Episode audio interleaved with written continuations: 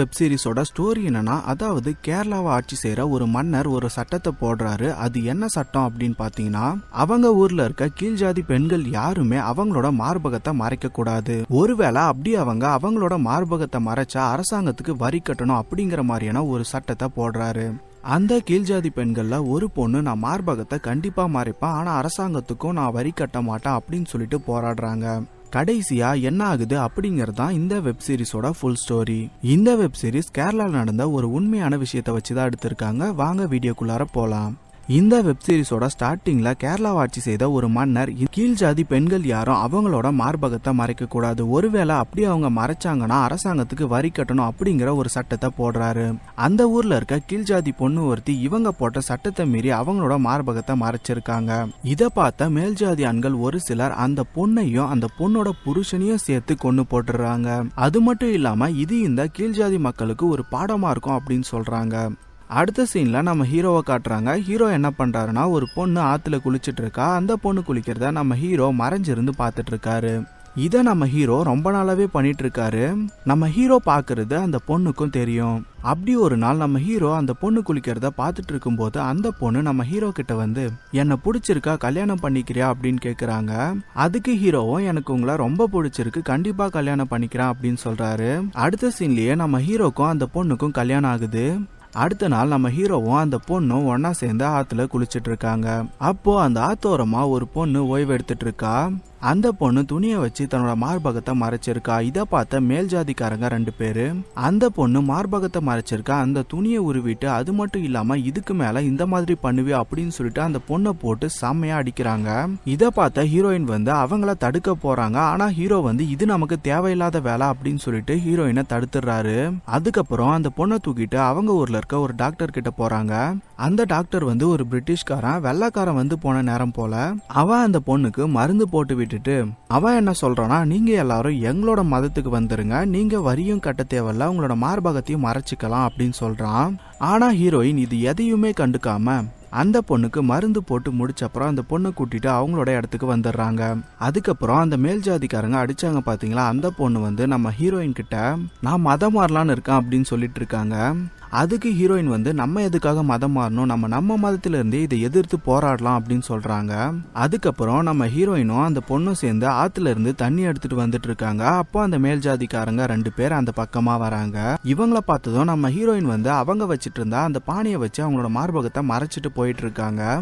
இதை பார்த்த அந்த மேல் ஜாதிக்காரங்க ஒழுங்கா உன்னோட மார்பகத்தை மறைக்காம போ அப்படின்னு சொல்றாங்க. இதை கேட்ட ஹீரோயின் வந்து கோவத்துல அவங்க மேல தண்ணியை ஊத்திட்டு அந்த இடத்த விட்டு ஓடி வந்துடுறாங்க. ஹீரோயின் வந்து வீட்டுக்கு வரும்போது அவங்களோட புருஷனை ஒரு சிலர் சேர்ந்து அடிச்சிட்டு இருக்காங்க. அந்த இடத்துல அந்த ஊரோட தலைவர்னு ஒருத்தன் நின்றுட்டு இருப்பான். அவங்களோட காலில் நம்ம ஹீரோயின் விழுந்து என்னோட புருஷன் என்ன தப்பு பண்ணாரு எதுக்காக அடிக்கிறீங்க அப்படின்னு கேக்குறாங்க. அதுக்காக நீ பண்ண தப்புக்கு தான் உன்னோட புருஷன் அடி வாங்கிட்டு இருக்கான் அப்படின்னு சொல்றான். அவனோட காலில் விழுந்து நம்ம ஹீரோயின் என்னோட புருஷனை அடிக்க வேணாம்னு சொல்லுங்க அப்படின்னு சொல்லிட்டு ரொம்பவே கெஞ்சுறாங்க. அதுக்கப்புறம் அந்த தலைவர் வந்து இதோட கடைசியா இருக்கணும். இதுக்கு மேல இந்த மாதிரி நடந்தா கண்டிப்பா உன்னோட புருஷனை அடிச்சே கொன்னுடுவோம் அப்படின்னு சொல்லிட்டு அந்த இடத்துல இருந்து கிளம்புறாங்க. அதுக்கப்புறம் அவங்களோட புருஷனை அந்த டாக்டர் கிட்ட கூட்டிட்டு போறாங்க. அவன் அவனுக்கு வைத்தியம் பார்த்துட்டு மறுபடியும் அதையே தான் சொல்றான். நீங்க எல்லாரும் எங்களோட மதத்துக்கு வந்துருங்க. அதுக்கப்புறம் உங்களுக்கு எந்த பிரச்சனையும் இல்லை அப்படின்னு சொல்லிட்டு இருக்கான். அதுக்கு ஹீரோயின் நாங்க எங்களோட மதத்துல இருந்து வர மாட்டோம் அப்படின்னு ரொம்பவே கோபமா சொல்லிட்டு அந்த இடத்துல இருந்து வீட்டுக்கு வராங்க. அடுத்த சீன்ல நம்ம ஹீரோயினும் அந்த பொண்ணும் சேர்ந்து ஆத்துல குளிச்சிட்டு இருக்காங்க. அப்ப அந்த மேல் ஜாதிக்காரங்க ரெண்டு பேர் அங்க நின்று நம்ம ஹீரோயினும் அந்த பொண்ணும் குளிக்கிறத பார்த்துட்டு இருக்காங்க. நம்ம ஹீரோயினும் அந்த பொண்ணும் குளிச்சு முடிச்சிட்டு வரும்போது அவங்க முன்னாடி இந்த மேல் ஜாதிக்காரங்க வந்து நின்று உங்களோட மார்பகத்தை மறைச்சிருக்க? அந்த துணியை எடு. உங்களுக்கு சட்டம் ஞாபகம் இல்லையா? அப்படின்னு சொல்றாங்க.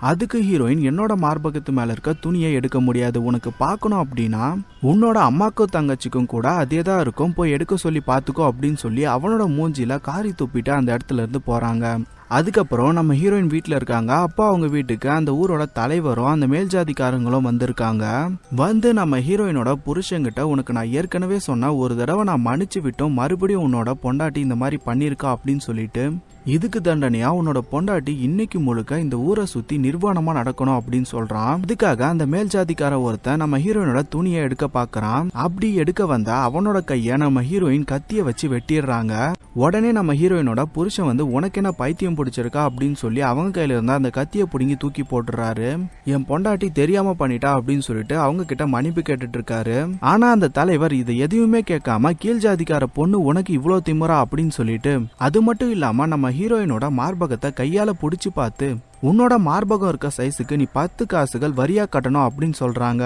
அப்படி கட்டல அப்படின்னா உன்னையும் உன்னோட புருஷனையும் கொன்னுடுவான் அப்படின்னு சொல்றாங்க. உங்களுக்கு பத்து நாள் டைம் தரேன் அதுக்குள்ள கட்டிடுங்க அப்படின்னு சொல்லிட்டு அந்த இடத்த விட்டு அவங்க கிளம்புறாங்க. அந்த மேல் ஜாதிக்காரங்களாம் போயிட்டு இருக்கும்போது நம்ம ஹீரோயின் அந்த இடத்துல இருந்து எழுந்து வேக வேகமா ஓடி போய் அவங்க முன்னாடி நின்று துணியை வச்சு அவங்களோட மார்பகத்தை மறைக்கிறாங்க. என்னால வரி கட்ட முடியாது உங்களால என்ன பண்ண முடியுமோ பண்ணிக்கோங்க அப்படின்னு சொல்லிட்டு அந்த இடத்துல இருந்து வீட்டுக்கு வராங்க. பத்து நாள் கழிச்சு அந்த மேல் ஜாதிக்காரங்க மறுபடியும் நம்ம ஹீரோயினோட வீட்டுக்கு வராங்க. அந்த நேரத்துல ஹீரோயினோட புருஷன் வீட்டுல இல்ல.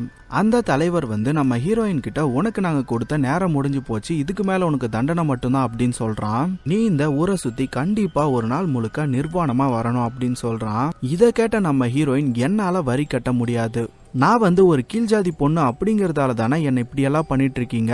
இது எல்லாத்துக்கும் நான் ஒரு முடிவு கட்ட போறேன் இந்த சட்டத்துக்கும் ஒரு முடிவு கட்ட போறேன் அப்படின்னு சொல்லிட்டு நம்ம ஹீரோயின் பக்கத்துல இருந்த பொண்ணு கிட்ட இருந்து கத்திய வாங்கி அவங்களோட மார்பகத்தை அறுத்து இவங்க மேலேயே தூக்கி போடுறாங்க. இதை பார்த்து அந்த மேல் ஜாதிக்காரங்க ஒரு நிமிஷம் கூட அந்த இடத்துல இல்ல உடனே ஓடி போயிடுறாங்க. நம்ம ஹீரோ வீட்டுக்கு வரும்போது நம்ம ஹீரோயினுக்கு நிறைய ரத்தம் வந்து இறந்து போயிடுறாங்க. இந்த ஒரு சம்பவத்துக்கு அப்புறம் இந்த மார்பக வரி விஷயம் கேரளா மட்டும் இல்லாம நாடு முழுக்க தெரிய வருது. அவங்களோட ஊர் மக்கள் மட்டும் இல்லாம நாடே இந்த மன்னனை இப்படி ஒரு கேவலமான மன்னனை நாங்க பார்த்ததே இல்ல அப்படின்னு சொல்லிட்டு இருக்காங்க. இதையெல்லாம் கேட்ட அந்த மன்னன் இந்த மார்பக சட்டத்தையே எடுத்துடுறாரு. அதுக்கப்புறம் நம்ம ஹீரோயினை எரிச்சிட்டு இருக்காங்க.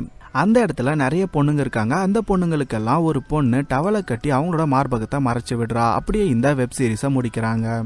இந்த வெப் சீரிஸ்ல காட்டியிருக்க அத்தனை விஷயமே உண்மையாவே நடந்தது. இந்த ஒரு விஷயம் உண்மையா நடந்த வருஷம் வந்து ஆயிரத்தி எட்நூத்தி மூணு. இந்த ஒரு விஷயத்த இவ்வளோ தைரியமா பண்ண அந்த பொண்ணோட பேர் வந்து நாஞ்சலி. இது நடந்தது வந்து கேரளால.